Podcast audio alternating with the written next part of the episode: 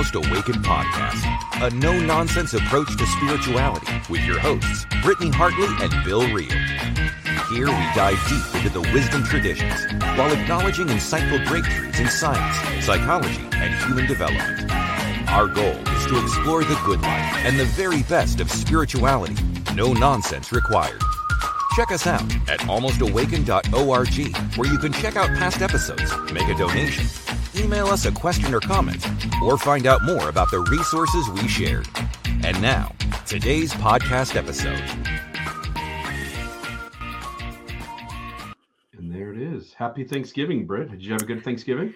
I did have a good Thanksgiving, but like many moms, I am glad my kiddos are back in school and can take a breath here. Um, but we missed you while you were gone on your trip. And I do have to say, our last episode that we did together, I did a solo episode while you were gone, but mm-hmm. the last episode we did together, where you just like really were so vulnerable with us. I, we just, while you were gone, we just got so much positive feedback of people who like just felt really resonated with that episode.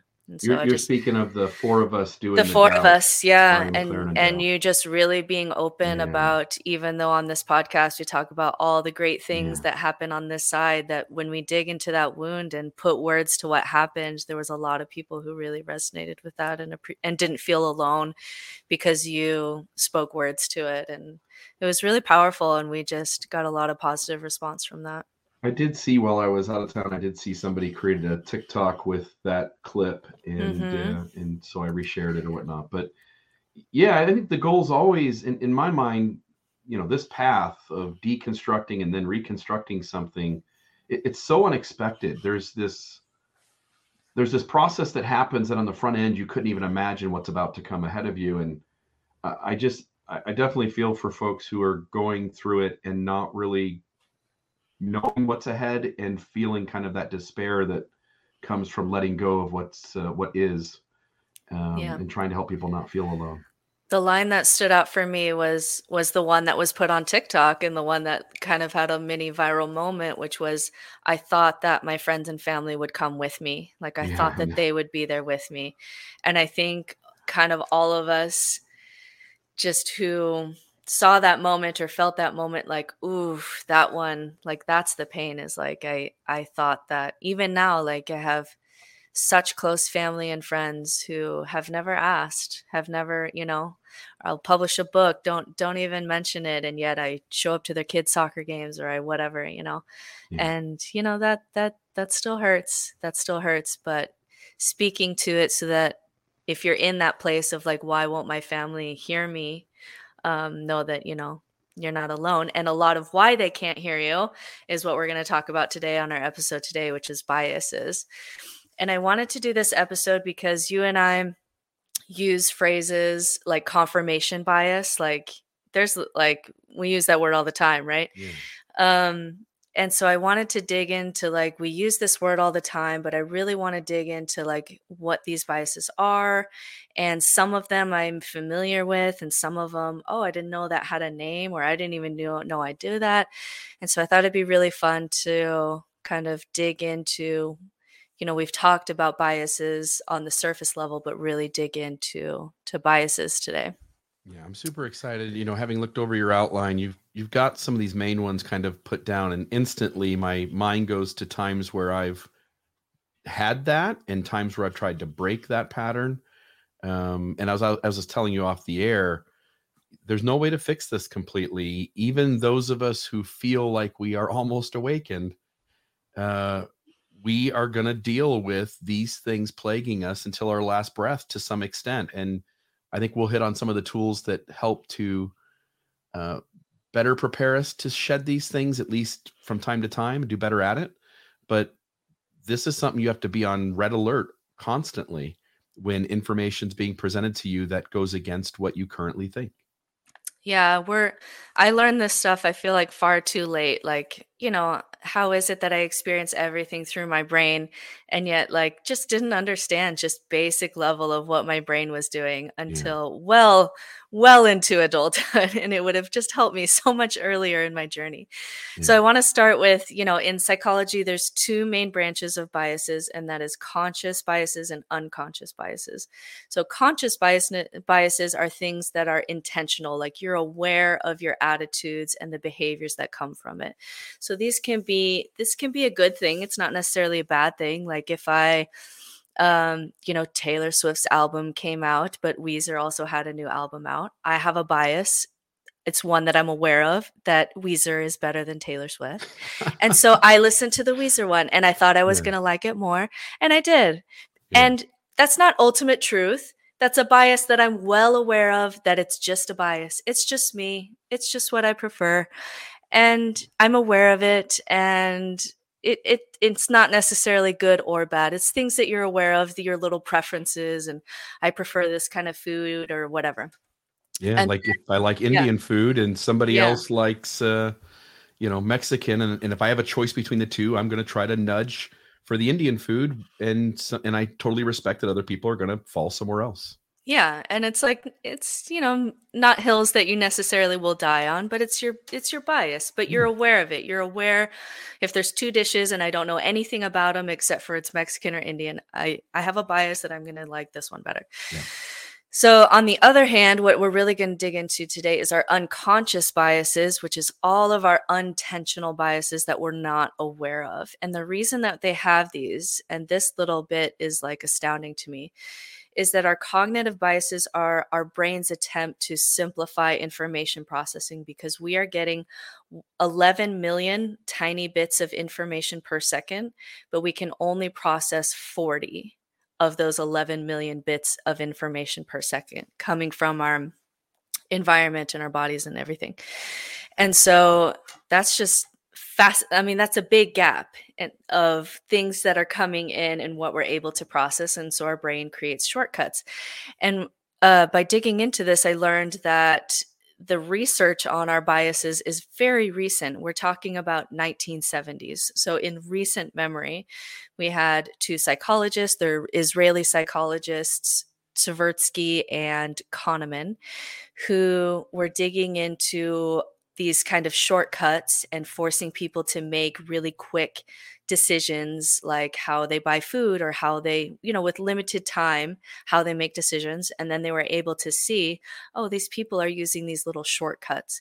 And so there's about 150 biases that have been named and like categorized. We're still finding more. And so this is not like old history. We've known this for a thousand years. This is very recent. We're still categorizing biases that we're learning that we have. Um, and so today we're going to go through 15 that I just picked of like, oh, okay, like I definitely see this in myself, or this is really common. So I picked 15, but there's a lot more that we're not going to have time to go into. So the first one I wanted to do is the one that you, um, I think even you might have taught me about this the first time, Bill, which is confirmation bias, which is the tendency to listen to information that confirms our existing beliefs. So this would be examples would be only paying attention to information about, you know, political issues, gun control, global warming, um, uh, vaccines, whatever it is that confirms your beliefs, only following people on social media who share your beliefs, choosing news that supports your views, refusing to listen to the other side, not considering all of the facts. And it's just a shortcut that we have as early humans that we were rewarded by moving forward instead of being stuck in a place where we couldn't make a decision. So you use this one all the time. What comes up for you, Bill? So, first off, we live in a world where we need to be extra careful because social media, where we spend so much of our time, is got algorithms that are automatically feeding into our confirmation bias, right? So they, whatever political beliefs you have, whatever, uh, whatever um, particular belief systems you fall into, whatever they are across the spectrum, Facebook, Instagram, Twitter, they're going to feed you the information that you want to see because they want you to spend as much time on there as possible so that you come across the ads that they want you to see. And so now, not only do you have to kind of uh, buck up against your own brain and thinking, but you have to be constantly aware. And it's to the point where uh, I have lots of family who think about the world. They think about the world differently than I do. And um, I'm deeply aware that my chance of getting through to them on anything is much more difficult than it was, say, 10 years ago, because mm. they are mm. being constantly reassured uh, through the algorithms on social media of the things that they believe in. And so there's, I'm such a small part of what they see every day that uh, the chances of me persuading them otherwise is going to be uh, near zero.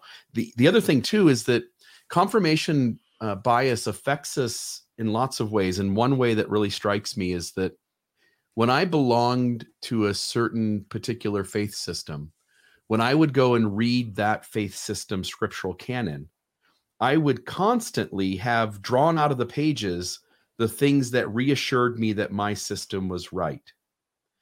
It was years later, after you know, kind of breaking wide open in deconstruction, that I went back to those those pages and read, for instance, the New Testament again with the intention of setting my bias as much as possible aside and trying to read the New Testament with brand new eyes. And I was flabbergasted by what I missed mm. for 20 years of reading it. Again, I'd read the New Testament, let's mm-hmm. say seven, eight, nine, ten times all the way through. I was flabbergasted by what I had missed and by what I saw that I didn't those other times through. That it really does take um, very much direct intention on your part whenever you whenever you believe something and somebody is trying or information comes across that is trying to persuade you to think about an issue differently it really does help to take a pause and go i want to consider this new information with brand new eyes so that my confirmation bias doesn't get in the way yeah, so that that brings up a couple of things for me. Back to the social media thing. Unless you're right that unless you're aware that you have this bias and aware of what social media does, then like the only way to fight it, even if you know all that, is you actually have to be intentional about following other people on social media in order to get some kind of a buy. So like there yeah. are people that I follow that like I don't necessarily agree with everything that you say, but I want to know what's being said on the other side and you have like a you know at least a rational voice and so I'll follow that person and it's it's again it's going back to the you have to be intentional about doing that or your brain plus the social media will take over and there's really nothing you can do about it you know mm-hmm. all of us are you know a, a youtube wormhole away from be- believing that the earth is flat like it can happen to any of us and so we do have to be really intentional. The other thing that it brings out for me is it's almost like the first step of whatever enlightenment is. I'm not really sure how I would even define that, but it, whatever light enlightenment is, it seems like the first step of that is recognizing that how I see the world is not maybe not exactly how the world is. That seems like the first real step because when you go to uh, stuff like Socrates or whatever, um, you know, the first step for Socrates is just know yourself, ask questions, know thyself. That was his first thing. When people asked him, you know, for advice, how do you become enlightened? Know thyself. And then you go back to even someone like Jesus. Jesus was constantly trying to get people to see outside the way that they usually see things. Can you see something else? Can you not judge people? Um, because you're missing something in the way that you're seeing things. And I remember doing a New Testament class where it really talked about how Jesus was really trying to get people to see things differently than they were seeing them. And so there's multiple, you know, wisdom teachers or philosophy or whatever that says this is really the first step um, to any kind of self knowledge is realizing this bias that your brain is creating shortcuts about what you already know to make yourself feel comfortable and that you're missing so much when you do that. Yeah, it, it, it's a big reason why I got so interested in these debates between Jordan Peterson and Sam Harris was because the they're they're they're intelligent, articulate ideas, but they're kind of in disagreement with each other, and it gave me a chance to really go like, oh, like let me really expose myself to smart voices on both sides of controversial issues and try to understand. And, and the reality is you hit on this a couple weeks ago. Almost always when it's intelligent articulate people who are listening to each other and still holding their perspectives it often isn't a matter of one side's wrong and the other side's right. It's as you pointed out people have different values. And when you understand how they come to the problem and why they value the things they do suddenly you can realize like oh I can see why this side of the issue is important to that person and this side of the issue is important to that other person over there. Um, I think exposing yourself to a wide array of voices to the extent where I've watched videos on flat earth, I've watched videos on we didn't land on the moon, only to go like, well, let me let, let me take their side seriously. Does this persuade me?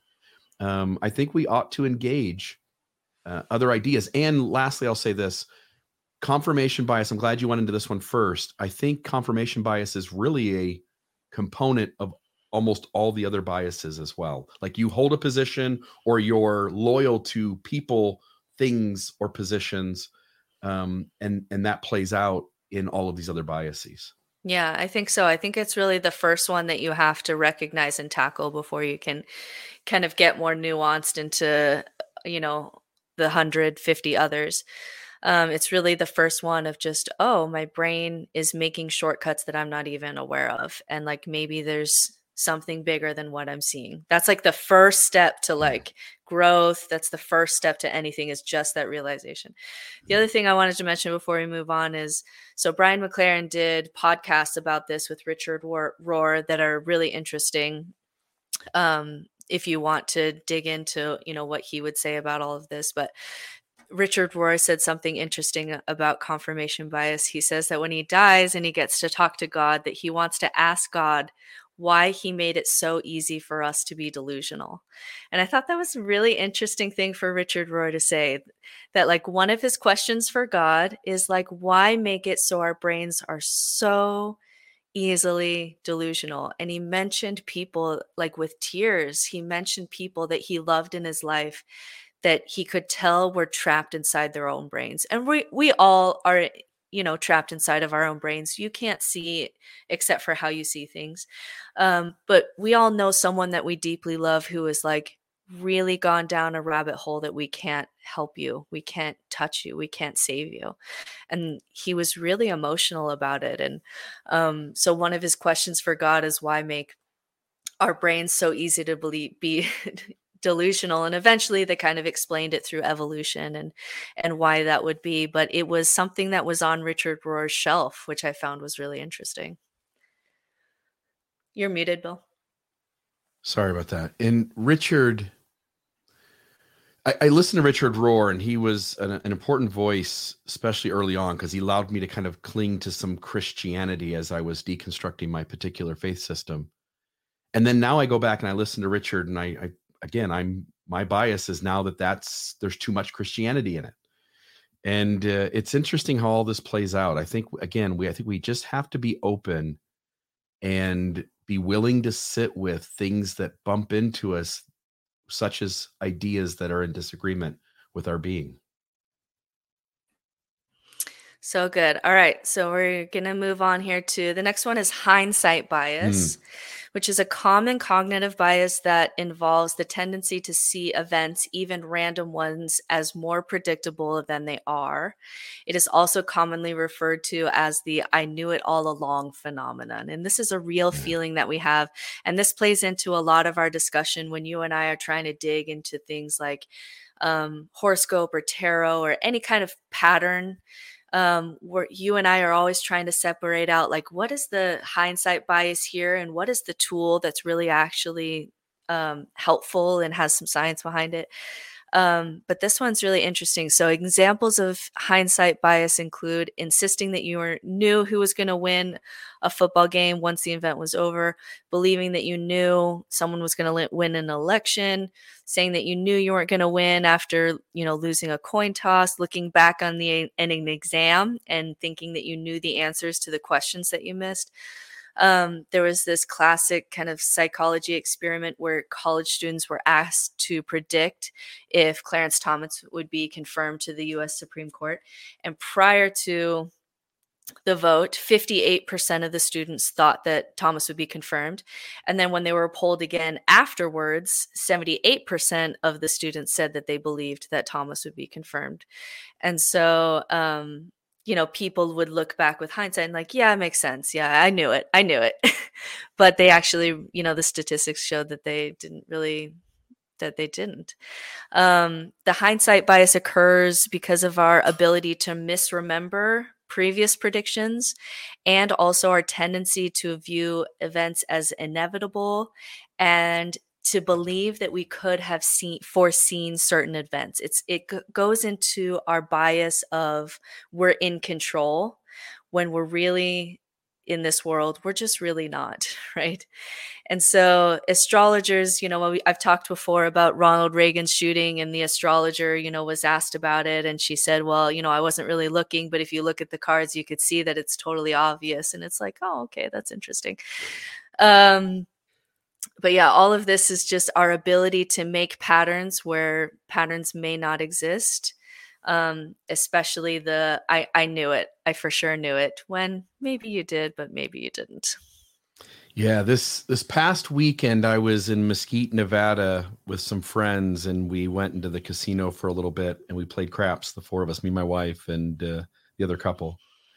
And uh, there's a thing in gambling where you the the new person who's never played the game before tends to have again it's it, it's a story we all tell, and not that it's real, but it's a story we all tell that the new roller at craps beginner's does, luck does well.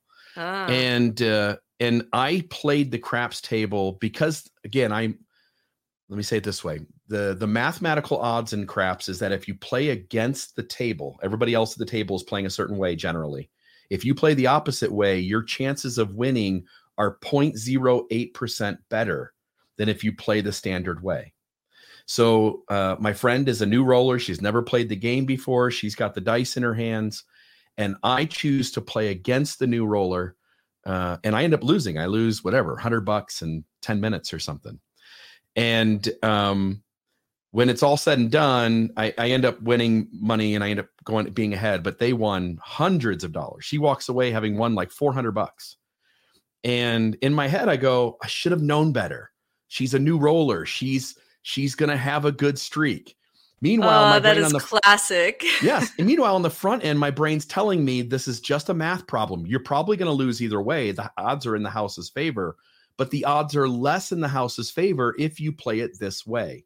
And so the whole time walking away, pissed at the moment where I've lost some money, I am in my head doing the hind uh, the hindsight bias where I'm like, I should have known it's a first roller. She's going to have good luck. I should have I should have been uh, playing that way. It, it, meanwhile, my logic on the front end was completely different. So hindsight bias is real and does plague us. It's real, and we also get a little bit superstitious. We all do, like that that um, tendency to get yeah. superstitious, even um, I'll notice even little things that I'll do because it went well last time and it doesn't really matter, but I can see like, oh, that's a little superstition coming up in me if I'm really paying attention to myself. So it's all a part of like, to me, this one just really screams we're all on this planet spinning through space. We don't know why. I mean, there's so many just random things happening to us. And so we just, any way we can make a little pattern so we can feel like we're in control. Our brain really likes that, you know? Yeah. And remember, I mean, we talked about this before. If you see patterns where they're not 200,000 years ago and you think you see a predator coming out of the woods, you're rewarded by always being safer. Mm. If you don't see a pattern where there is one, uh, you're going to die eventually 200,000 years ago. Mm-hmm. And so we have been evolutionarily programmed to see patterns. But notice when it comes to the hindsight bias, it's only after the event has occurred that you suddenly have more clarity that you think you should have had in the beginning. Mm. I think another one that comes up now that you say that is is um sometimes I'll watch you know, I'll be on Facebook groups with ex religious groups and I just like to kind of see what's going on. But one that comes up a lot is something bad will happen after a person has deconstructed and maybe left a certain religion. Um, and then something bad will happen in their life. And the first thought that will come up really across the board, like this is not unusual, is um, I should have seen this coming this is because of this, right? This is yeah. because I left and I'm being punished or whatever the thing is. When really it's like a normal, like your car broke down. Like yeah. it's a normal thing that happens to humans every single day, right? Uh, but we'll want to, if, if that pattern is in our brain of like, if you leave, bad things will happen and you leave, something bad happens. It's like that superstitious part of you just turns right back on again of like, yeah. oh, I'm not sure. And um, I see that a lot with people.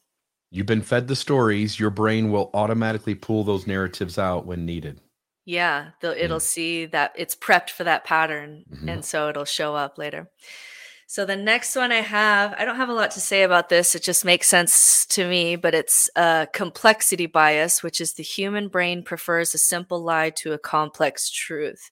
And I think the way that this most comes up with me is that when I'm in discussion with people, if I'm at a dinner group or a gathering or something, and someone is talking about some issue as if it's very simple like why doesn't everybody see how simple this is it's just my cue that i don't really want to spend time in this conversation because unless unless you're entering into a conversation with the idea it's complex it's just not even a conversation I want to have anymore. Like I just don't have enough time. Like I'm too tired.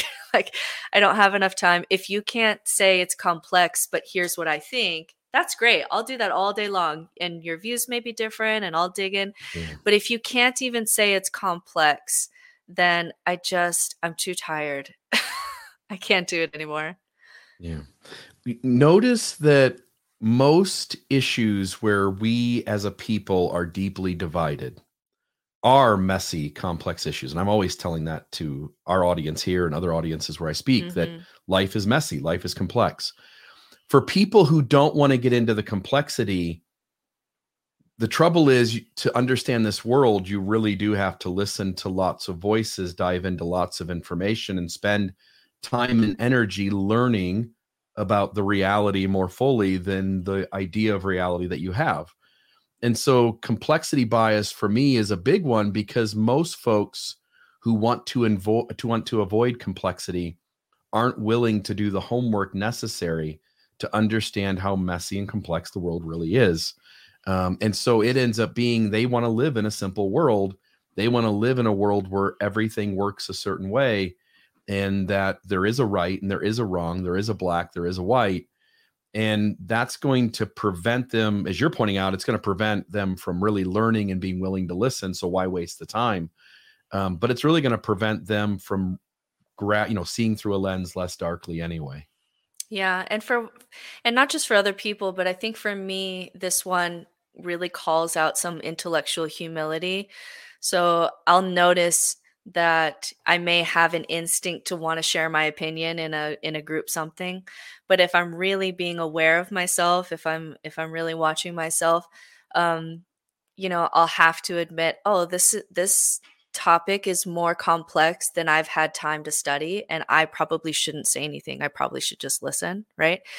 And so that's one like for me where I need to work on this bias is because things are always more complex than than at first glance there's only a few things that i can speak like when we're talking about religious things or deconstructing you you and i can have listened to enough that we can handle these complex mm-hmm. issues but there are thousands of other subjects where i just have not invested the time and so i should probably really be quiet because what i think is maybe simple is probably more complex than i'm realizing but i just don't know what i don't know and so this one really calls out for some intellectual humility i feel like and this really shows up you know lots of, it shows up everywhere but it, it really shows up in the religious world because it's easy for folks who don't want to get into the complexity of of life or reality or an issue.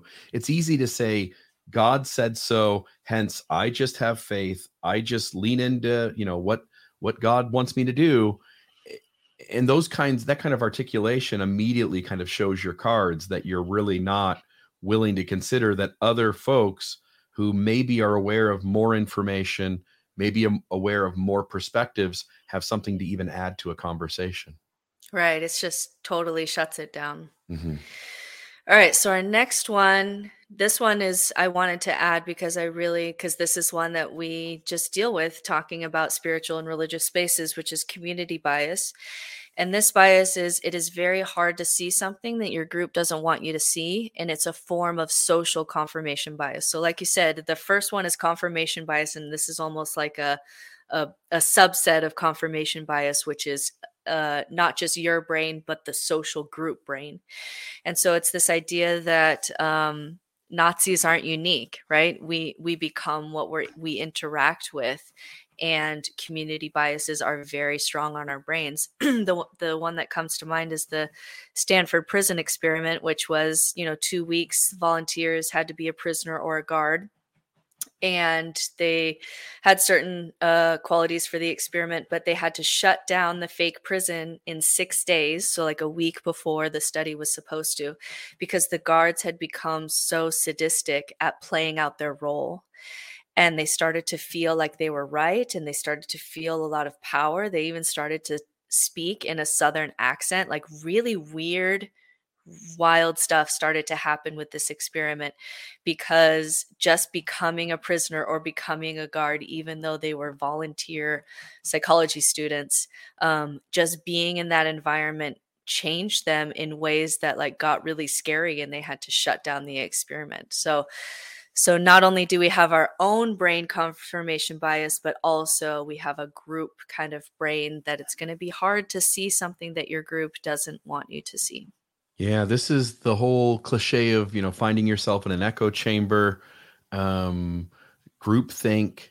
Uh, anytime you are surrounded, again, social media algorithms. Anytime you are surrounded by the same voice that is yours, um, these are folks that already agree with you, and, and part of it too is I come to it a little honestly. Like I used to love the engagement and disagreement and sometimes now it's just tiring and exhausting and i don't want to put myself through that so i don't i don't spend as much time or energy seeking out contradictory voices to argue because i just don't i don't find it as worthwhile as i did 10 years ago and and so what i, I naturally am going to find myself in more of a group think or echo chamber if i go onto my facebook page the folks that follow me or uh, are friends of mine on facebook they tend to be voices that are matching the things that I believe already. And so we really, again, have to work extremely hard to ensure that there are other wise voices around us who disagree with us so that we can always be open to new information and changing our mind. Hmm. It's especially hard when there's something in the theology that says if you come across this bias, like if you come across someone telling you that is a voice outside the box or think of it this way you know they've just been taken over by a demon or satan or um, which is not just true you know of the religion we come from but it, there's you know lots of there's lots in systems there's lots of protections against those kind of biases being able to be penetrated essentially which yeah. makes it more difficult because there'll be little theological kind of guards to stop that from happening all myth systems uh especially high demand fundamentalist myth systems. All myth systems have thought stopping techniques which are meant to keep you inside an echo chamber. Right. Um, so you do have to be careful. Okay, I'm really curious what you think about this one because this one, this next one, I have mixed feelings about it. Okay. This one is the complementarity bias, which is that if people are nice to you, you'll be open to what they see and what they have to say and if they aren't nice to you you won't and so here's here's the reason i have a hard time with this with this one. On the one hand, I understand that if you want to get your point across, you really have to sit across the table with something with someone and speak kind of human to human mm-hmm. and be kind and be vulnerable.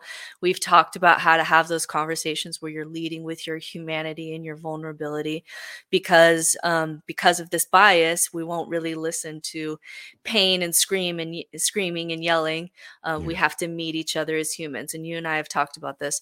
Yeah. But I also think that there um, there's another side to this, which is there's sometimes that I am aware of this bias that I probably should say this nicely, but you know, fuck that bias. We need to hear this, or this needs to be said and it's not going to sound nice and we need to get over it, and we need to get over feeling uncomfortable with they're not being very nice, you know?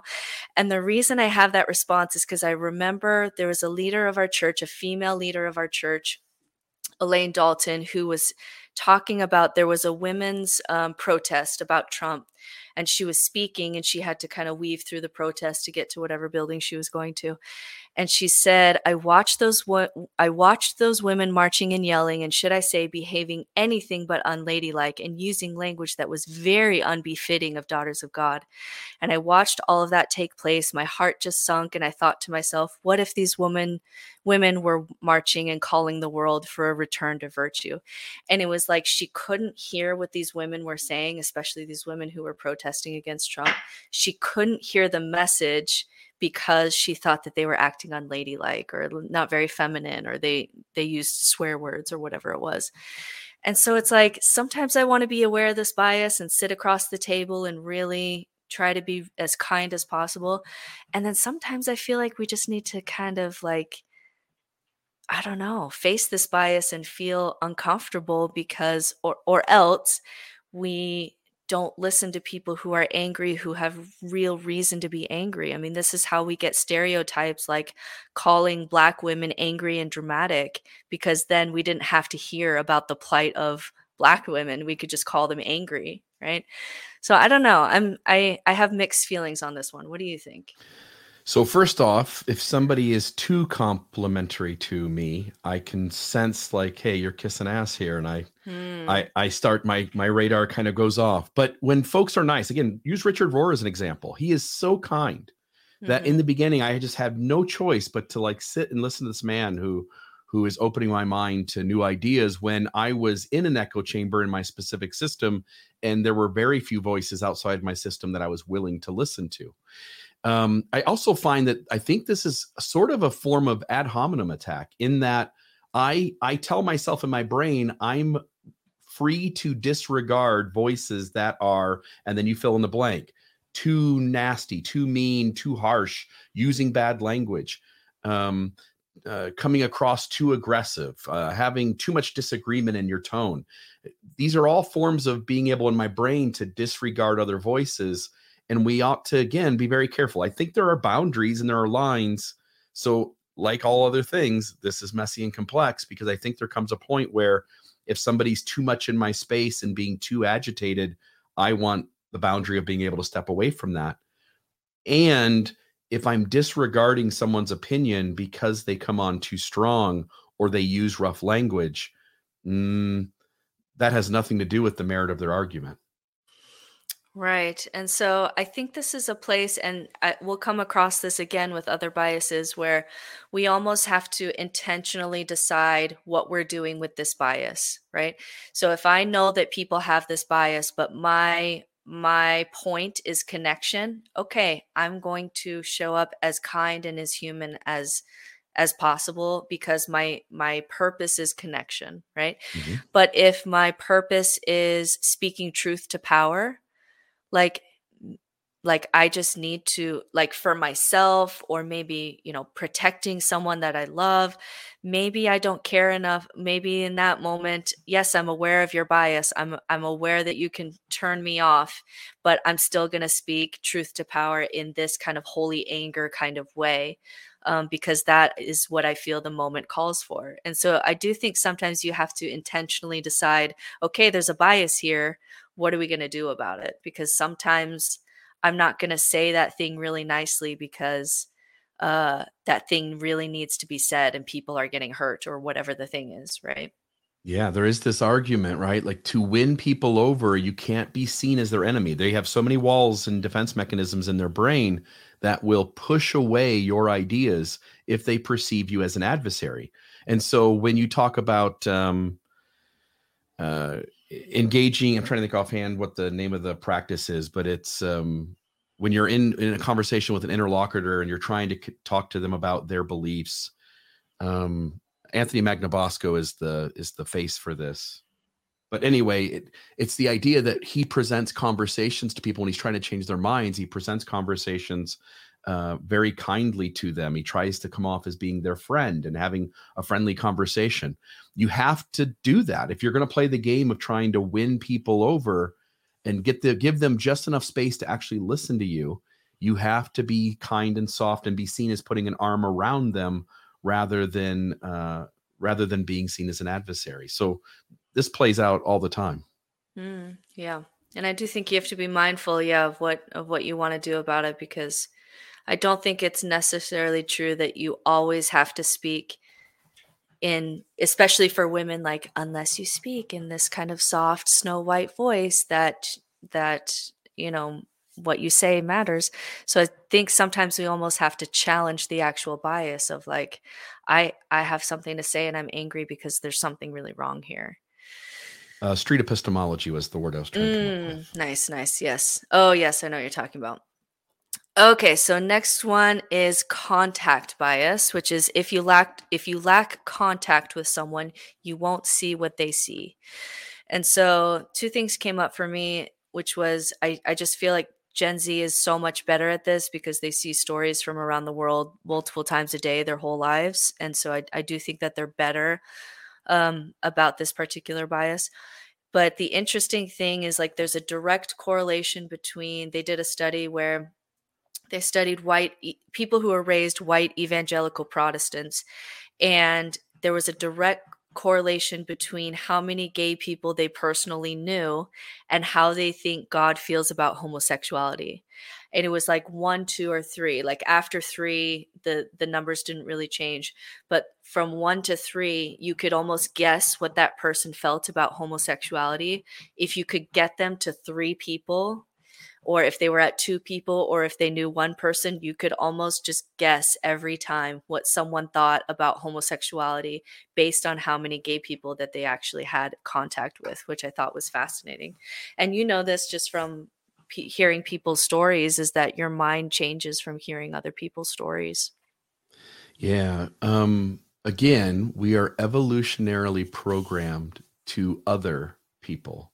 So the folks that are in our tribe, for our tribe to have survived 200,000 years ago, we had to be cohesive, collaborate, uh, work together, and we had to perceive other tribes as enemies. Because if we wrapped our arms around another tribe, then their stories would get intermingled with our stories, and we would lose our tradition. We would lose our, uh, we would lose the things that made us special, right?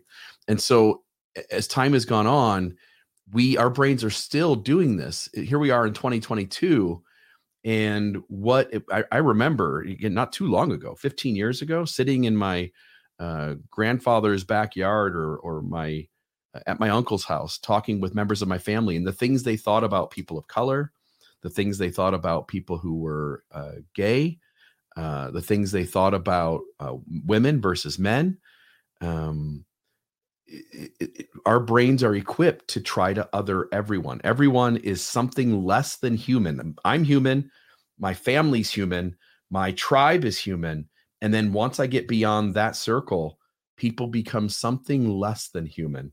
And it allows us to not only treat them as less than, it allows us to disregard their ideas as not as of much value or not offering as near as important perspective as the folks that are inside those circles. Yeah, and it's really interesting when we go real back in history, although we don't have to go back very far since this happens, but just how much um, violence is a part of that, right? Mm. We're able to be violent with people that we can't communicate with yeah. and who are othered in such a way that they're somehow less than human.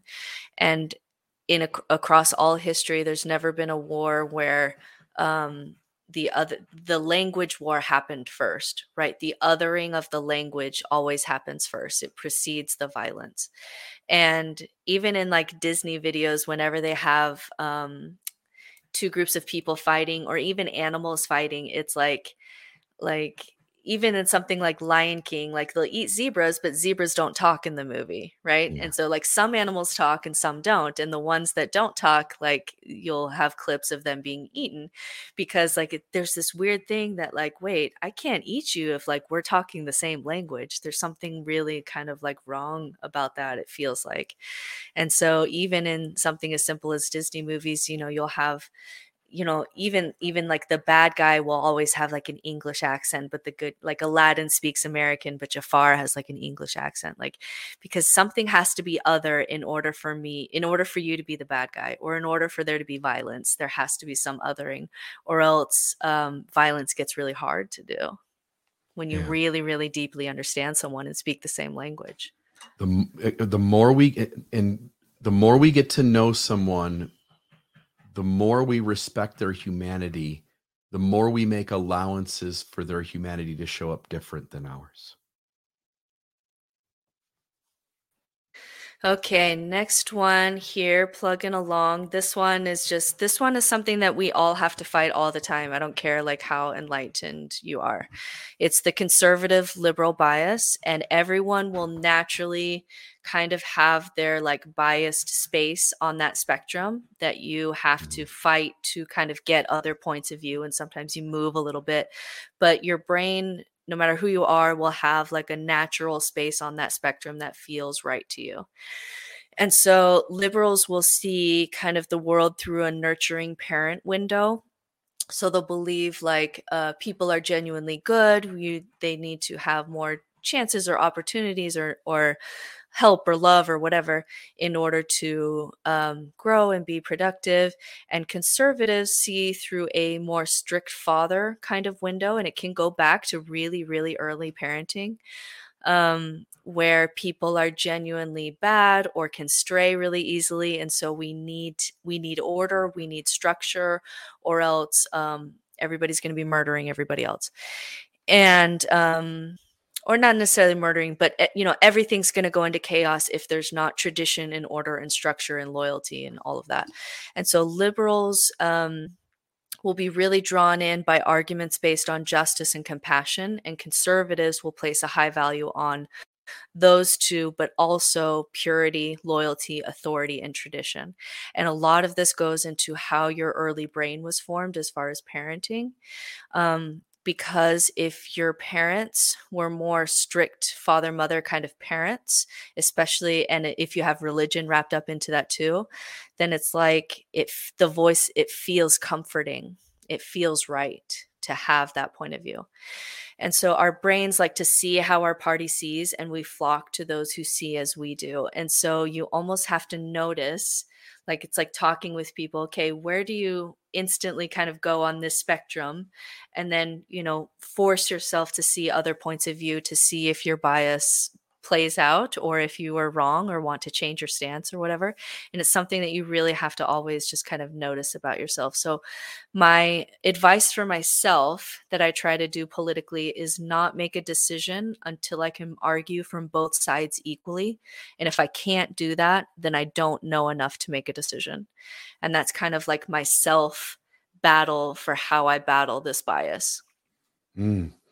Uh, I mentioned this sort of earlier, you know, years and years ago, uh, back when I lived in Ohio, uh, before my grandfather and grandmother passed away, our family would get together at my grandpa's house every Friday. My aunts, my uncles, my dad was one of eight children. So all of his siblings, uh, all of us cousins, we'd get together.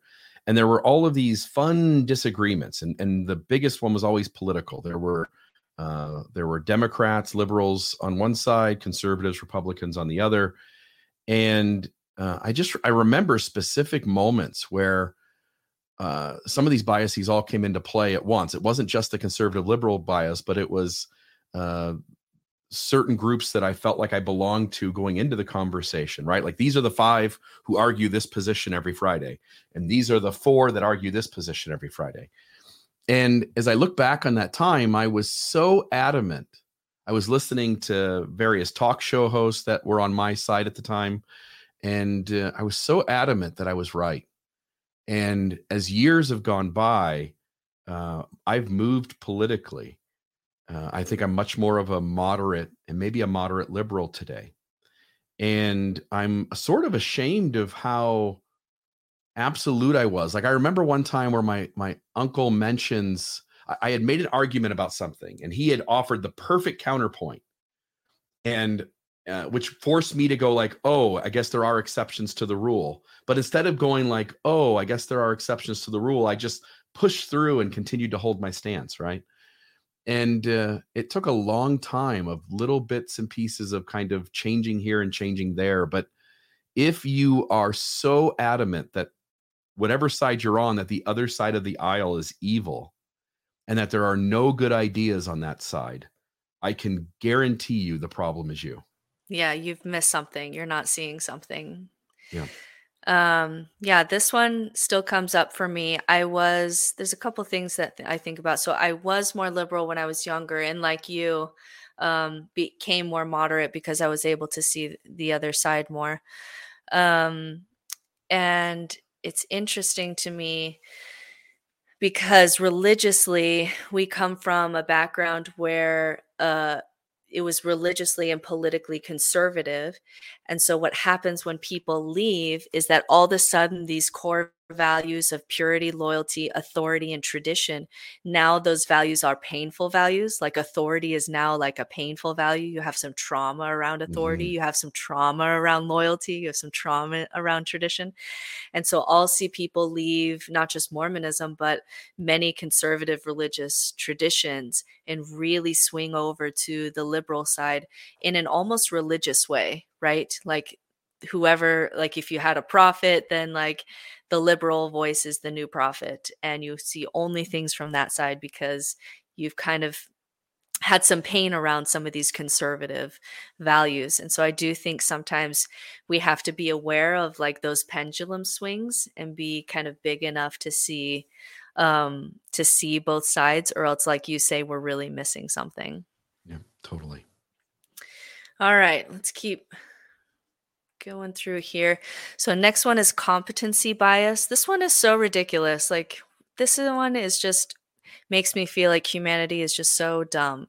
So we are incompetent at knowing how incompetent or competent we are so we may see less or more than we think and our brains prefer to think of ourselves as above average so to me, it is so ridiculous. This is one of the most ridiculous thing about things about human brains is that the less you know about something, the more you think you know.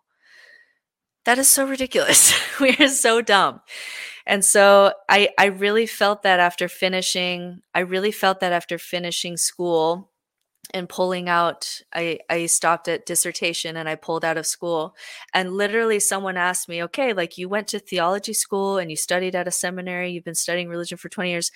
What did you learn? Like what do you think? What's what's the theory?" And I literally just had to say, "I know nothing now." Like I've studied so much that I know that I know nothing. And like I guess I paid whatever I paid for my degree to just finally accept like, "Oh, I know very little about ultimate reality and what God may or may not have to do with that. Um, but like earlier on when I was 18, I really, really thought I knew. And it's like the more I knew, the less I was sure that I knew something. And so it's almost like I went to school just to unlearn what I thought I knew because I just didn't know anything. But I didn't know it. I thought I was onto something. Yeah. Um uh, this uh, to me um, the reason I'm stammering is cuz there's kind of a double-edged sword here which is f- for folks who are uber competent or uh, confident, I'm sorry. They're uber confident about ultimate reality. I I would guess that in in the actual reality there's a higher higher level of ignorance there, a- higher level of naiveness. And that can also be used against my own arguments, right? Like I get into conversations with people who I know they're wrong and I know I'm right. And so I don't, so I also don't want to see that exactly play out that way because then I would have to acknowledge that maybe I'm the one who's wrong and maybe it's me that's ignorant. This comes into play, I think, of the Dunning Kruger effect, which uh, is kind of a phenomenon. I I love psychology. It's a phenomenon that when you are not competent, same idea, when you're not competent in something, you tend to overestimate your skill. And so you'll see this play out on reality TV shows like um, America's Got Talent. When a person gets up there who doesn't have a high skill level at the thing they're doing, they're they're going to do uh, they're going to sing, for instance, and their their voice just isn't that great. But when but they go into it thinking they're going to nail this out of the park, and they're deeply surprised and offended when at the end the judges not only discard their talent, but mock them to some degree to get a, a laugh out of the audience. And and they don't get it because you know their mom reassured them that they could sing and their friend told them that they were really good at singing but their exposure to voices that were willing to tell them hard truths were very limited. And so they thought they were good at something but they turned out to be really not good at it at all. And this plays out all, i mean i can't i can't i couldn't even number the number you know the times in my life where i was sure i was right about something only to find out i was completely ignorant and naive um, you really have to read and think and study and talk to and listen to a lot of different voices to get some sort of well-rounded perspective on any particular issue. And as you point out, when you do that, you almost certainly will lose confidence in ultimate reality or in the specific surety of any one issue. Mm. It's also interesting that we think that we're more attractive than other people would rate us. So like we all think we're at least a 6, but some of us are 4s, guys. like you know, it's just not everybody can be a 6. or whatever the thing is like i'm you know we feel like we're more um more smart than the average person. We feel like we're more competent than the average person. We feel like we're more attractive you know classically defined attractive than the average person.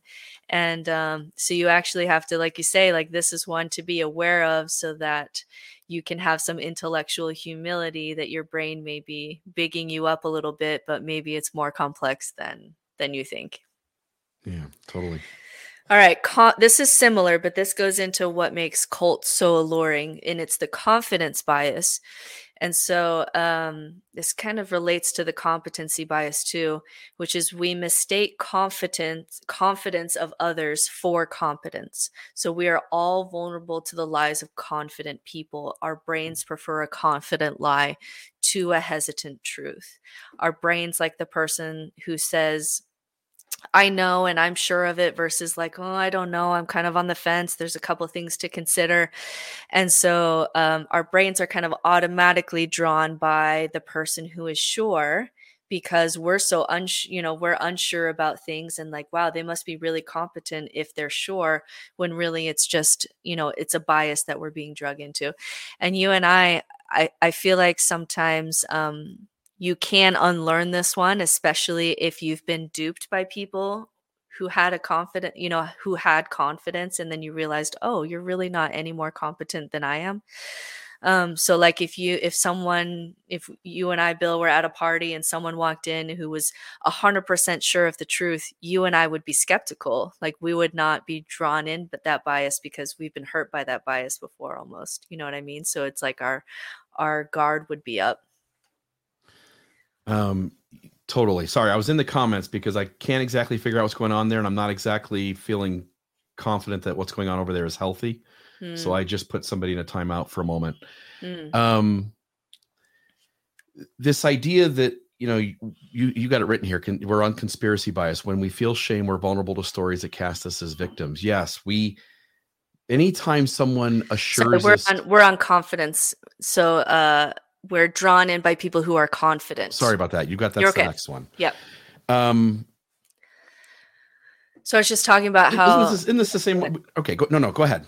So I was talking about if yeah, if you and I were at a that this is when I feel like I have some some some things are like some biases are like yes, I still do this all the time, and some biases I feel like you know what I've made some headway where I feel like I have a guard up when this bias, or like I'm aware of this bias coming up. So for you and me, I do feel like if someone were to come into a party and say, um, I am 100% sure of I'm right about this, you and I would be skeptical about that person because we're no longer as um, vulnerable to the lies of confident people because we know they're probably not any more competent than me. And if they're 100% sure that they know something, they're probably ignorant about something. Like we've kind of unlearned this. Yeah.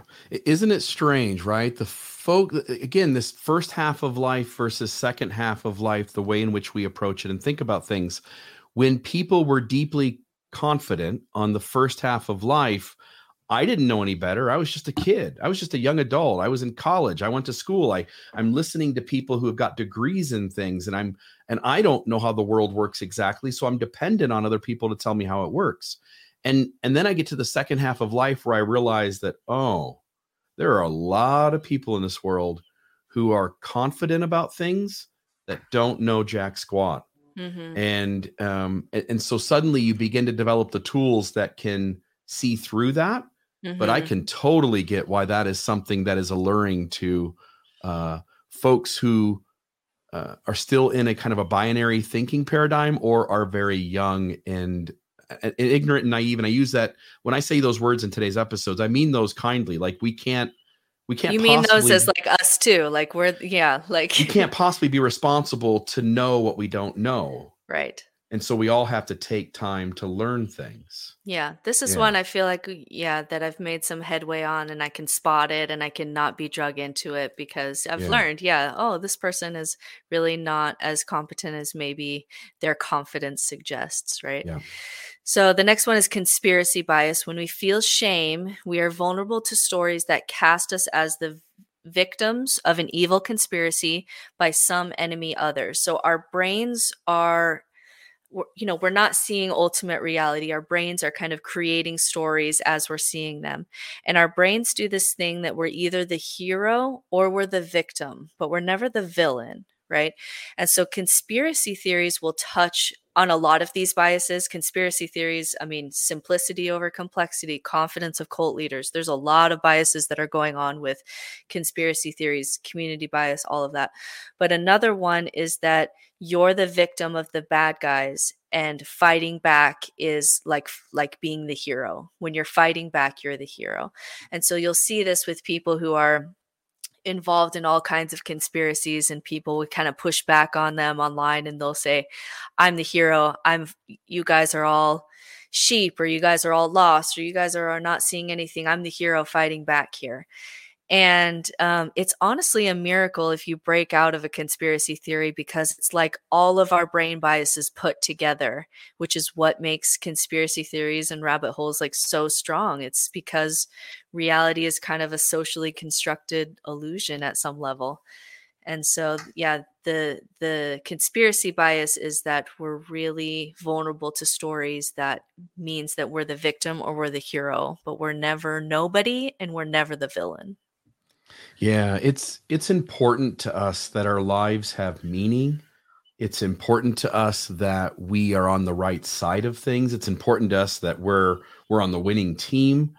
And religion plays into this a bunch. It's it's how this bias uh, really shows itself is that any time that um, someone is offering us a way to be more special than others, uh, we we are drawn to that and where our brains are taught to give that more weight and merit than it really deserves. Right and so i can't help but think of mormonism here that that you're either the hero because you're saving everyone and our missionaries and our message is going to save everyone or you're the victim like when the world is pushing back at you or um, you know people will you know universities will cancel things because byu you know lgbt things and if they're not the hero they instantly become we're the victim. We're the victims of um, attacks on religious freedom right? And so it's it'll swing back between those two things we're the heroes we're the victims we're the heroes you're the victims. And it's just what our brains do so it makes total sense to me that a social group would act that way because you're never the villain and you're never nothing you're yeah. the hero or you're the victim of everybody else not letting you be the hero right yeah and it and it plays out you know for the folks who believe in a flat earth for the folks who believe that we didn't land on the moon there's something about being part of this small elite group that knows the truth about something um, and so folks are drawn to conspiracies because it puts them in an elect group. It allows them to be in the small minority that has found the truth. It isn't blinded by the um, by the by the deception that the rest of the world is falling for. We just had um, we we've had some comments on here. Some yeah. of some of them are great and some of them are not so great. But the the recent one before I I uh, blocked this user was that we're not real Christians. So are you yeah. gonna are you gonna be okay with that insult, Bill, that you're not a real Christian? Uh, who who decides? That's i I'm, no I'm checking Scotsman. in. You know, I'm checking in on your feelings there because it doesn't bother think, me at all. I think that was meant to hurt. Show. Yeah, I think that was yeah. meant to hurt, but that it really got it really got me. That didn't quite maybe land as as he was hoping to land with us. The no true Scotsman fallacy. yeah, right. So we're not true. I've been called much worse things than I'm not than I'm not a true Christian. Only true Christians know who the true Christians are. Right, right.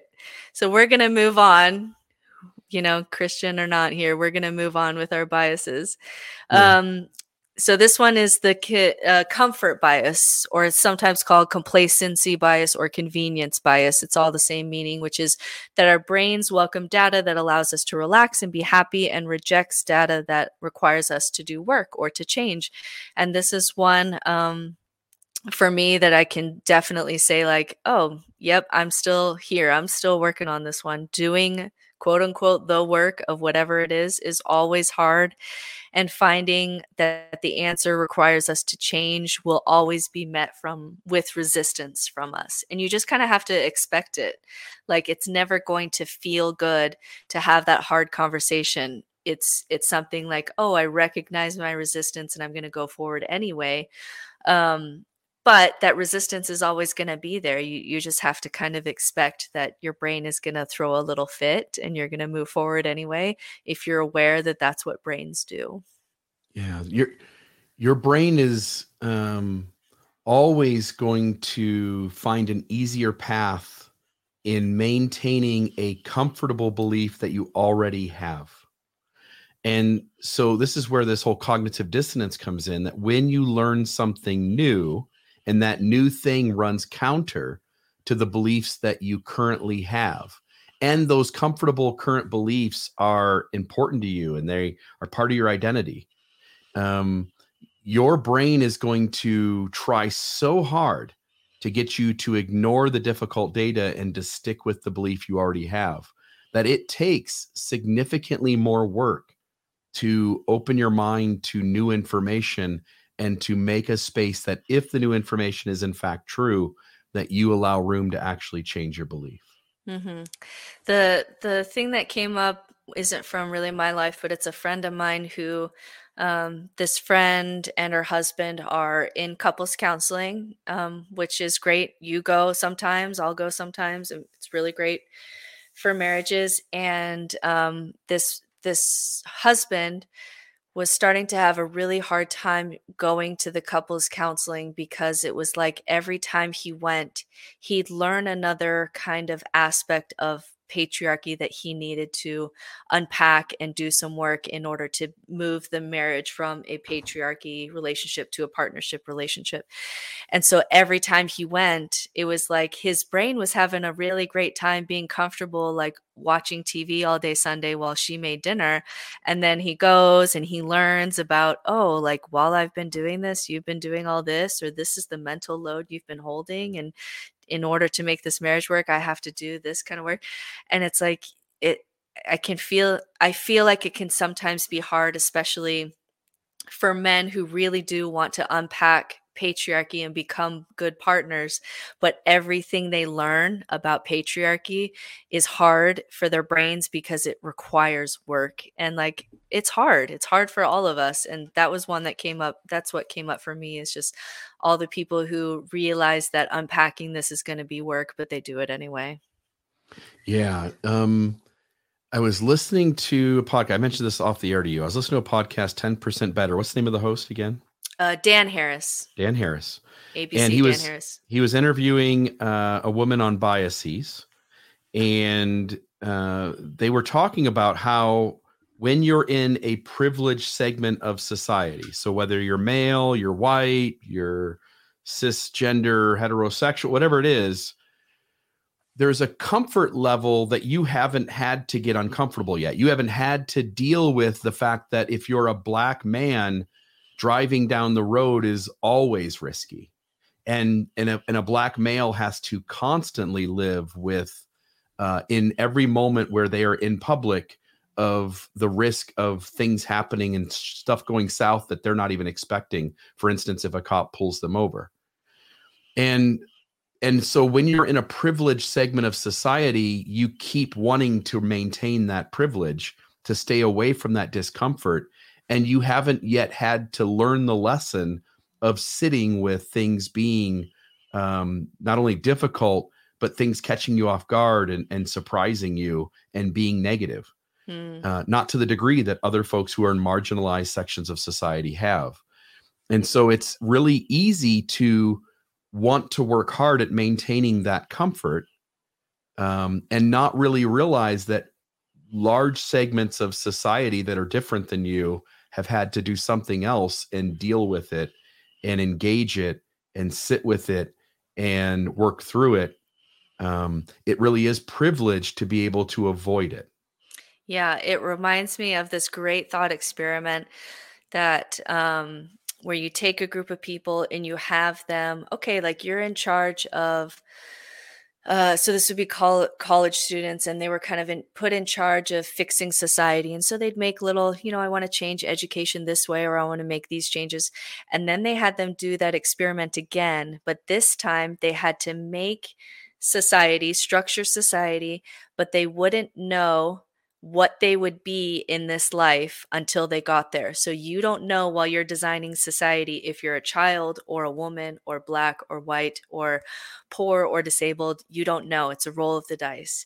And so once they removed that um, privileged that that they're trying to protect, they would restructure society totally differently, right? They would raise the bottom level so that even if you were really, really unlucky with whatever cards you were dealt in life, it wouldn't be too bad.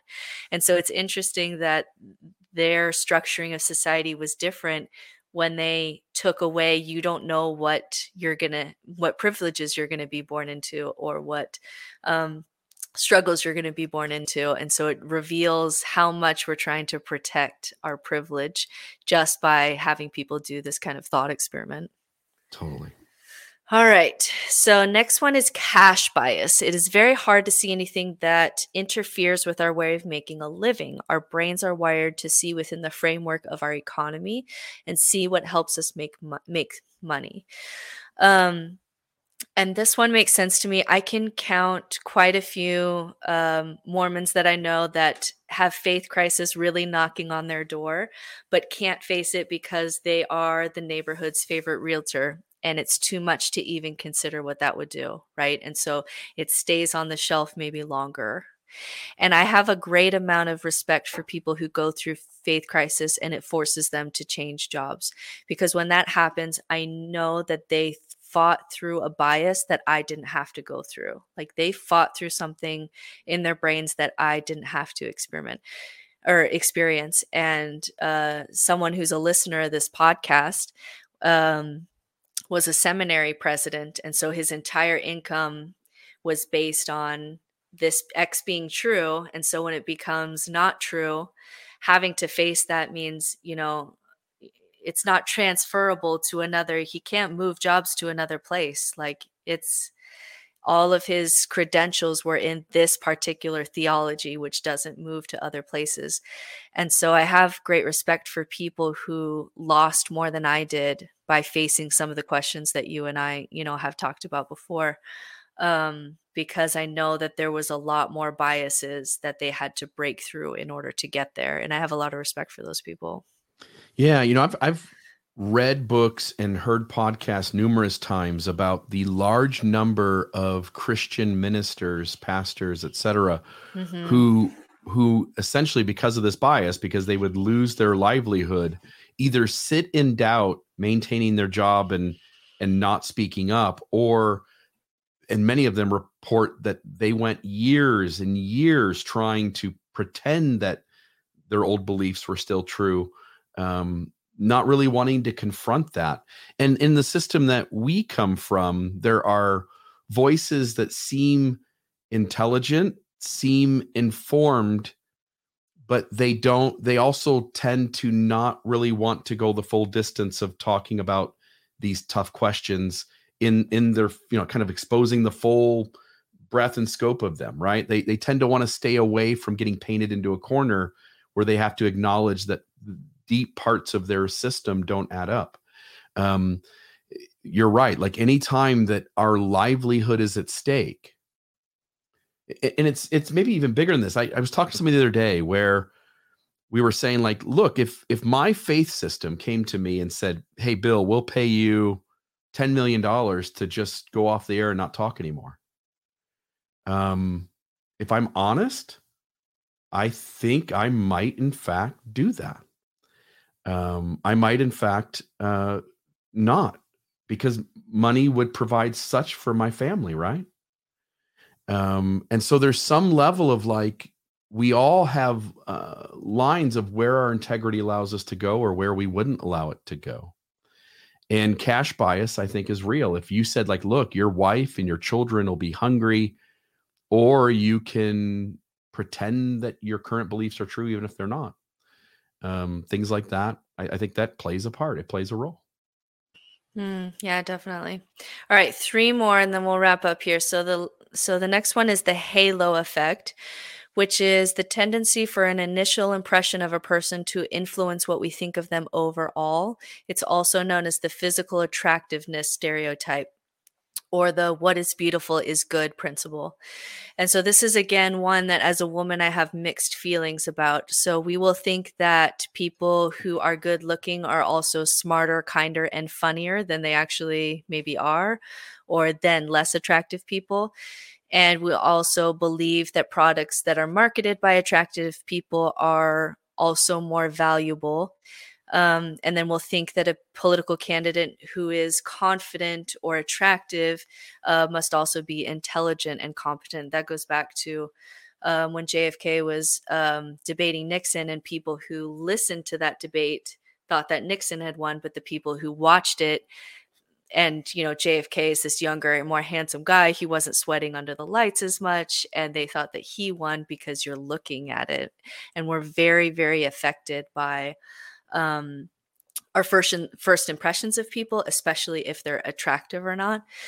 And so this is one that as a woman, again, I feel like I have to be an intentional about. So if I'm going to a job interview, I would do my hair, I would um, have makeup on, I would dress really nice because I would want to use this halo effect to my advantage. Essentially, like I know that your first impression of me is going to be better if I have some mascara on versus if I wear I'm wearing sweatpants like I usually do or whatever. And then there's sometimes as a woman where I say, you know, I I know that people have this bias, but uh, I want to uh, be able to walk in out into the world without wearing makeup and wearing I wear a hoodie almost every time we talk because this is what's comfortable for me or um I want to be able to not be ashamed of my age. I don't want to play into this like I have to try to look like I'm 18 because um, I, you know, I have moral issues with that. And so, again, this is one of those biases where I feel like especially as women, you have to be really intentional about when do you want to um, play into this bias because it's helpful in whatever way and when do you want to say nope i'm still a valid human just because i'm not wearing makeup and that's that's going to be okay and i'm not going to play into that so much um i don't remember her name Britt. maybe you'll remember this this was on like america's got talent or i'm trying to think what the um what the sh- what the other show was that's similar to that. But I think her first name was Susan, and she was like a middle aged woman. She was heavier set. Susan Boyle, the, yeah, the singer. Mm-hmm. You nailed it. Mm-hmm. So Susan Boyle stands up on stage and she looks amazing. Like, yeah, yeah, amazing singer. Yes, yes. Yeah. And mm-hmm. and so she stands up and everyone in that crowd had already made a judgment based on her appearance. Mm-hmm. And you could tell it. You could tell the moment she stood on stage the the way the crowd reacted versus how they react to every other person who stands on the stage they had already made a judgment that this was going to be one of those people who couldn't sing mm-hmm. and would be laughed at off the stage and the moment she started to sing the crowd erupted because they were dealing with the juxtaposition of their judgment about appearance with yeah, the voice. It was a surprise. Mm-hmm. It was. Mm-hmm. And only surprising because of the judgment people made, right? So mm-hmm. it's kind of that halo effect where they the crowd was ready to perceive her as not having any talent. Mm-hmm. And when she sang, they were so caught off guard with the difference between what their expectations were versus the reality of her voice, that they were uh, they cheered even louder than they would have if it was a beautiful model had stood up and had the same voice. Mm-hmm. Um, the halo effect deeply affects who we vote for in elections. It is uh, deeply influential for who we tend to trust, who we tend to see as um, most likely to commit a crime versus most likely to obey the law. Um, it, it, plays out in almost every personal interaction between two or more people. Mm-hmm. And so I think sometimes, yeah, especially as women, you have to be really intentional as far as how much you want to play into that and how much you want to fight that because those are, you know, you have to you have to choose what you want to do with that. If I was a newscaster and that was like my my main my main ambition in life was to be um, a newswoman, that's a very visual job. You would have to invest a little bit more time into the upkeep that you, you know you would be required to as a woman and so that would be an intentional choice for that kind of job and or but you also don't want to be so sucked into it that you can't leave the house unless you spend an hour getting ready because that's time lost right that's time that's time that you'll never get back and so this one i feel like is really hard for women because we have to sometimes play with this bias. We know people have this bias, so we have to play into it. But then sometimes we also have to say, you know, I'm 40 years old and I'm not going to try to look like I'm 20 because that's stupid. yeah, totally. All right. So the next one is self serving bias, which is the tendency for people to give themselves credit for successes, but lay the blame for failures on outside causes. So if you do well on a project, you probably assume that it's because you worked out hard but if things turn out badly, you are more likely to blame it on circumstances or bad luck. So, examples of this attributing good grades to being smart or studying hard. But if you get bad grades, you know, it's the teacher hates me or whatever. Believing that your athletic performance is due to practice and hard work when, you know, maybe genetics had a lot to do with it or whatever. Um, thinking you got the job because of your merits.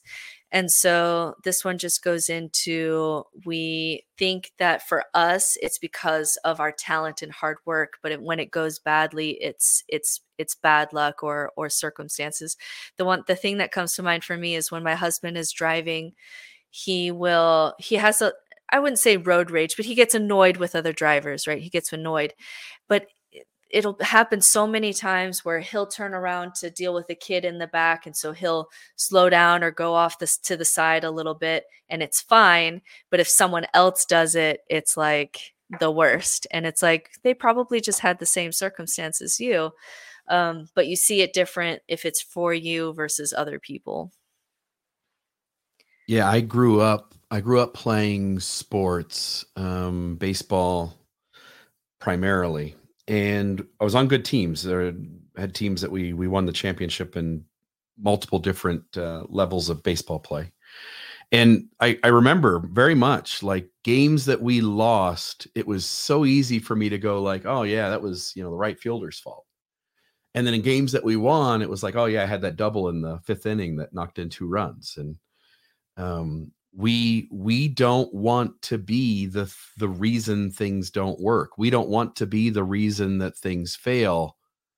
And so it's much easier to put the blame when things go wrong on someone else and to take the credit when things go right. And uh, this this is one that we don't have to look anywhere else other than the mirror and own our own bias here and accept that for instance in a team sport it is a sport team sport. It's a collective effort win or loss by everyone. If if a team loses yes there may be a play or two that stands out but there were 50 other plays that someone something different could have happened. And uh, we ought to notice how often we're willing to uh, take credit for successes and pass the blame and failures. Definitely. Okay, last one, guys. We've had a great audience listen to. We've been going almost an hour and a half, so this is such good stuff. And thank you, the audience, for staying with us for this episode. It's our last Love the donations one. too.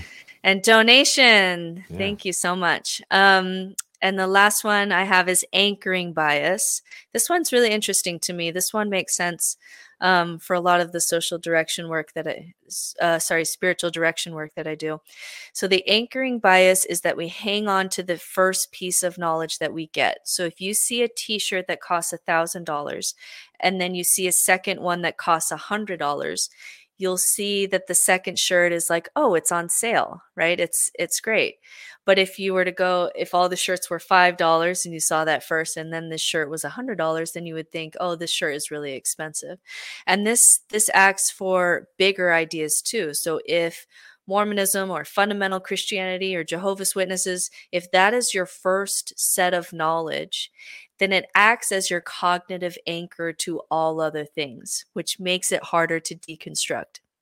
And so, also, what happens is if you lose that anchor, it's very, very debilitating to your brain. Like, whatever the those first pieces of knowledge were like my parents love me and this is true this church is true or whatever those really foundational anchoring truths were that you learned first. When those go down it's very very hard and uncomfortable for our brains and we'll want to fill it with kind of the first thing that feels safe which is why when you first leave a cult you're at the most high risk for joining another cult whether it be an exercise cult or a political cult or whatever because it's so because we need kind of that anchor that attaches to all other things and how we take in information we kind of compare it to our anchored truths in our brains. So that's very fascinating to me and it, it makes sense based on seeing people leave religion and kind of like that hollow um experience you can have when you lose some of those anchored truths and how uncomfortable that is for people. Yeah. And, this can happen uh, on, a, on a level that's accidental. So, for instance, let's say you're in Facebook Marketplace and you're looking for a car and somebody's got one for sale. If you say, How much is this? and they respond back and they accidentally hit the three instead of the two and type in 30,000 and send it to you and then they come back and go oh i'm really sorry about that. It's only 20000 you're like oh man that's that's a great deal. Without having looked up the book value without having done the research your brain will automatically uh, be pleasantly thinking like this is a great deal that's been given to you. Um, and, and if somebody were to do the opposite and type in accidentally 10000 only to tell you now it's 20 you, the, the emotion in you is going to have a more negative feel even though the price was 20,000 from the beginning and it's simply an accidental bump of the button uh, on both on both sides of that uh, uh, example. So you, would have to be careful of you have to be careful of uh, and this plays out too. I think you're pointing this. You plays out too if you if you talk to somebody first, whoever gets to you first, and uh, shares their reality with you. So if you, for instance, if you join a religion when you're young and that's the faith you grew up in, that will uh, have deep influence on how you perceive every piece of information that is juxtaposed against that. Yes. Versus if you grew up in an atheist home and uh, are now confronted with different ideals than that, your atheist upbringing will have deep influence over what you're willing to accept or not accept going forward. Good or bad doesn't matter. Yeah, good or bad. You're like, biased. As an atheist, you'll have natural skepticism because yeah. of that anchoring kind of truth. But we have a, a listener who said that, you know, being raised with the church is through the church is true and my family loves me and those always being tied together that when the church became not true then it kind of messed with that with that anchored truth which is my family loves me and we're an yeah. eternal family and whatever and so sometimes when you lose an anchored truth, it has untold ramifications to all the other truths and essentially the kind of reality that you've constructed in your brain if you lose one of those really anchored truths because our brain holds on to the first thing and then compares all information to kind of that first card you were given. Whether it be something little like looking at a shirt um, or something really big like I know that the church is true and that we're an eternal family because of it, and so we love each other. Um, no matter what it is, like our brain kind of clings to whatever that first truth is, and then we compare everything else against that one. Yeah. Yep. All right, so that was 15 biases. There's about 150 total that you can look through online, and we are still discovering more. Um, it's very hard to convince other people of our biases. It's almost work that we have to kind of talk about, but you have to do for yourself. I'm still learning about biases. The most recent one that I came across is I've always been kind of like a grammar and spelling Nazi. Um, where there's like a right way to say something or a right way to spell something. And maybe some of that is wanting to preserve the English language, but I didn't see until someone called out that it's like a form of classism. Like I've had a lot of education and specific education, right? And so to learn that, you know, Ebonics or other kinds of um, American languages are just as complex as mine doesn't mean that I get to shame everybody else because they, you know, if I say ask and you say axe, that doesn't necessarily mean that I'm a smarter person than you. But I 100% walked around believing that because I have more correct language than you, I am more smart and more articulate. And that's like very recently that like that was pointed out to me as a bias. Mm. And we kind of think that our language is correct and everyone else has an accent. You know, we kind of are all under that illusion, or everyone else's language is less than or not as complex or not as um beautiful or doesn't come from as smart a people or whatever the thing is and so i'm still i'm still digging you know illusions that i have about myself that um that are just biases. They're just biases there to to make me feel like i'm special and ordered and controlled and um that i can un and and the reason that we undo these is so that we can have greater compassion and understanding of other people including ourselves. Yeah my my father-in-law uh born uh, and raised in Kentucky. He he once told me, not you know, pretty early in my my wife and I's relationship. He he said something I know I'll never forget. He said, "You know, I've got a Kentucky accent." He goes, "Because I have a Kentucky accent, people assume my IQ is ten points lower than it actually is." Mm. And he goes, "If somebody comes along and talks with a British accent, we automatically assume their ten their IQ is ten points higher than what it actually is." And and so our brains are trained to do that uh, and then the other thing, I wanted to put this up on the screen. Um, oop, let me switch it here so the name's right. The I was re- listening to this podcast. I mentioned this to you off the air as well. Uh, anytime that we have a comfortable belief and it gets challenged, that comfortable belief isn't true, and we get challenged with new information that uh, should that we should if we're going to be rational human beings we should easily wrap our hands around and go like oh my belief's not true. This is let me let me be closer to what reality is and adopt this new belief. Our brains don't want to do that. And if you notice anytime you've had to uh, let go of comfortable beliefs after hearing new true information notice that your body and brain have to go through the grieving process you know there's that idea that first i deny it like there's no way that information can be true. Then there's there's anger um uh, what's the next one? I, am trying to think offhand i don't have let me see if i can get that back. Uh bargaining right? So bargaining is like well maybe like maybe there's still my new my old belief still is true in some magical way right?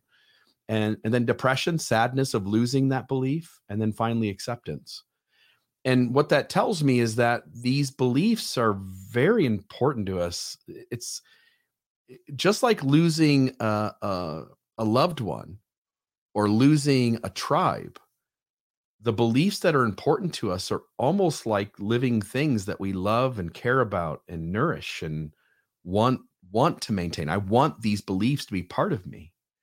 And so just notice that uh, we go through this grieving process anytime that we have to let go of important beliefs. And when you see that it's that big of a deal, now you can understand why your brain does what it does and wants you to hold on to the the original thing. And maybe you now sense how much you have to overcome to be able to change your mind. Yeah, and I hope this allows us to have not only more compassion for ourselves, like how could I have been duped by that confident person who I thought knew everything and and you know, all of this it gives me more compassion for for myself and the things that I do but it also gives me more compassion for others. I mean the whole basis of this conversation is was Brian McLaren's book Why Don't They Get It? which is this constant thing I hear about in everybody's family of I'm I'm going through something I'm or I'm politically different than my family or I'm religiously different from my family and why can't they see it? Like why can't they listen? And so once you kind of go through all of these biases and the work that our brains do that we don't know we're doing any of this right? We don't know our brains are doing any of this then we can kind of understand oh it's really hard for me to reach that person because their brain is working really, really hard for them to not see certain things. And the same is true for us too. And then hopefully it doesn't feel as painful like that that person is choosing not to love you. It may not have anything to do with love. They just may not know that their brains are working this hard to keep reality that is constructed in our brains going because that's what brains do. I think it's why it's so important. I've I've spoken numerous times about the value of long form conversation. Uh, it's also why it's important not to lose your cool uh, the best you can when you're in a conversation over difficult topics. Because if you really want to get at the truth, and, and our end goal, all of us, our end goal should be like, I want my belief, whatever my belief is, I'm willing to change it. I want my beliefs to be more true tomorrow than they are today and and so i have to be willing to engage folks uh, venues ideas that are in disagreement with me. And the most likely chance i have of finding more truth today that leads me to a more accurate representation of reality tomorrow is that i kindly and calmly as much as possible engage in long form conversations and listen to places where there is disagreement um, if we value those things. Yeah, you can learn to love that process. Like you like if we were talking about something political and I said an opinion and you were totally on the other side, mm. I would be excited because I would know not only could we talk this out, but I would know that in this conversation I'd be safe enough to change opinions or try a new argument or you wouldn't think of me any less. Like I would know that this is such a safe place that my ego doesn't need to do any of that and we could have a discussion and learn why we're seeing this totally differently and be excited about that journey and figuring that out. So you can learn to kind of love that journey of um, checking a bias and seeing things from other point, points of view. It does get harder when your ego's involved. Like if it's a fight mm-hmm. where me and my husband are seeing something totally different, well, like I have a little bit more ego and I have a little bit more, I have a little bit more to lose in that scenario of like we should have done this or whatever. Um, but you can kind of fall in love with the process of of learning and and really um, seeing things from outside what your brain limits and kind of learn to love looking at the world from such a wider lens than you used to because it's more beautiful that way. It's more complex but more beautiful. Yeah and notice what you said which is the people that we tend to be closest with are often the folks that our egos much more easily get kind of out of whack and we tend to be defensive and protecting positions and finding hills to die on. Mm-hmm. It can be harder. Well, thank you everyone for joining us for this conversation. Thank you. We got a donation while we were talking, which is just Couple so appreciated yeah. and um, allows us to do this work. We have such amazing things coming down the pipeline. We have more work with Jana and Anthony, which is always um, such such good fun for all of us. We have some pretty big guests coming up. We have um, we have a professor and kind of a leader of free will coming to talk to us, which is so great. And we have Nick Jankel and we have Andrew Newman. We ha- we're going to do some Christmas episodes on what Bill and I still love about Jesus. We have um, we had a listener who's really requested us to do the science of miracles and um, kind of go through this like what we just did, but with miracles.